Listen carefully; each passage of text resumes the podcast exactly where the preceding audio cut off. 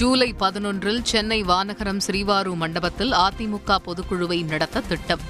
பொதுக்குழு நடத்துவதற்கான ஏற்பாடுகளை தொடங்கியுள்ளதாக தகவல். பாஜகவில் இணைவார் ஓ பன்னீர்செல்வம். அதிமுக முன்னாள் அமைச்சர் வளர்மதி பரபரப்பு பேட்டி. அதிமுக பொதுக்குழுவிற்கு தடை கோரி ஓபிஎஸ் தரப்பு நீதிமன்றத்தை நாடவுள்ளதாக தகவல். கட்சி பதவிகளில் மாற்றம் கொண்டுவர தடை விதிக்க கோரியும் புதிய மனு தாக்கல் செய்ய திட்டம். அதிமுக பொதுக்குழுவில் நீதிமன்ற உத்தரவு மீறப்பட்டுள்ளது. பொதுக்குழு செயற்குழு இபிஎஸ்ற்கு எதிராக நீதிமன்ற அவமதிப்பு வழக்கு. அதிமுக தலைமை அலுவலகத்தில் இபிஎஸ் ஆதரவாளர் தாக்கப்பட்ட விவகாரம்.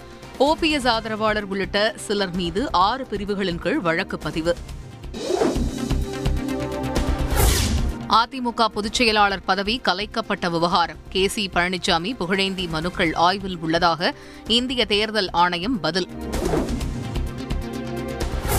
தமிழக மக்கள் மீது அக்கறை இருக்குமேயானால் ஒற்றை தலைமை குறித்த போட்டி அதிமுகவில் இருக்கக்கூடாது. மார்க்சிஸ்ட் மாநில செயலாளர் கே பாலகிருஷ்ணன் பேட்டி. தமிழகத்தில் அனைவருக்குமான ஆட்சியை நடத்தி வருகிறது திமுக அரசு. விளையாட்டு வீரர்களுக்கான மாநாட்டை தொடங்கி வைத்து முதல்வர் ஸ்டாலின் பேச்சு. உலகமே உற்று பார்க்கும் மாநிலமாக தமிழகம் மாறப்போகிறது. செஸ் ஒலிம்பியாட் குறித்து முதலமைச்சர் ஸ்டாலின் பெருமிதம். கோயில் நில ஆக்கிரமிப்புகளை தடுக்க நடவடிக்கை எடுப்பதில் மந்தம். அறநிலையத்துறை மீது சென்னை உயர்நீதிமன்றம் அதிருப்தி.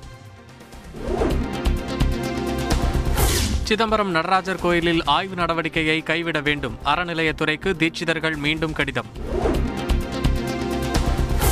வேளாண் சட்டங்களுக்கு எதிராக போராட்டம். திருமாவளவன் முத்தரசன் பாலகிருஷ்ணன் மீதான வழக்கை ரத்து செய்து சென்னை உயர்நீதிமன்றம் உத்தரவு. சென்னை மருத்துவக் கல்லூரியில் பதினோரு பேருக்கு கொரோனா உறுதி. விடுதியில் தங்கியிருந்த இருநூற்றி எழுபத்தேழு மாணவர்களுக்கு பரிசோதனை.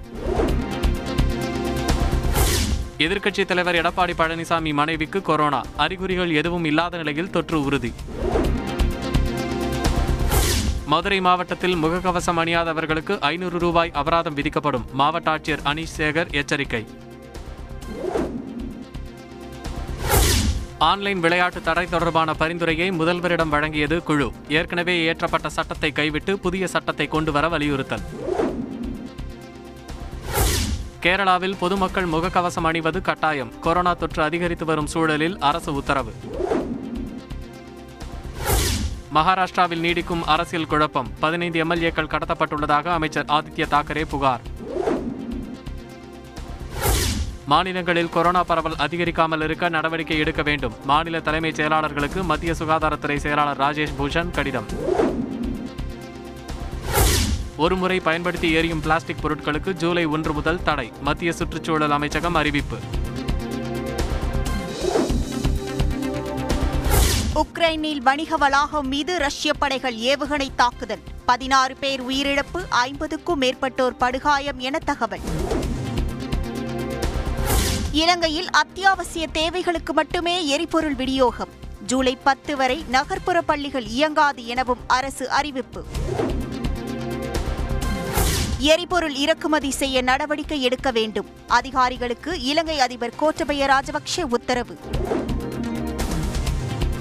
அமெரிக்காவின் டெக்சாஸ் மாகாணத்தில் கண்டெய்னர் லாரியில் நாற்பத்தி ஆறு சடலங்கள் மீட்பு. மெக்சிகோவில் இருந்து வந்தவர்களா என விசாரணை. ஜோர்டன் துறைமுகத்தில் குளோரின் வாயு கசிந்து விபத்து. மூச்சு திணறல் ஏற்பட்டு பனிரெண்டு பேர் பலியான சோகம்.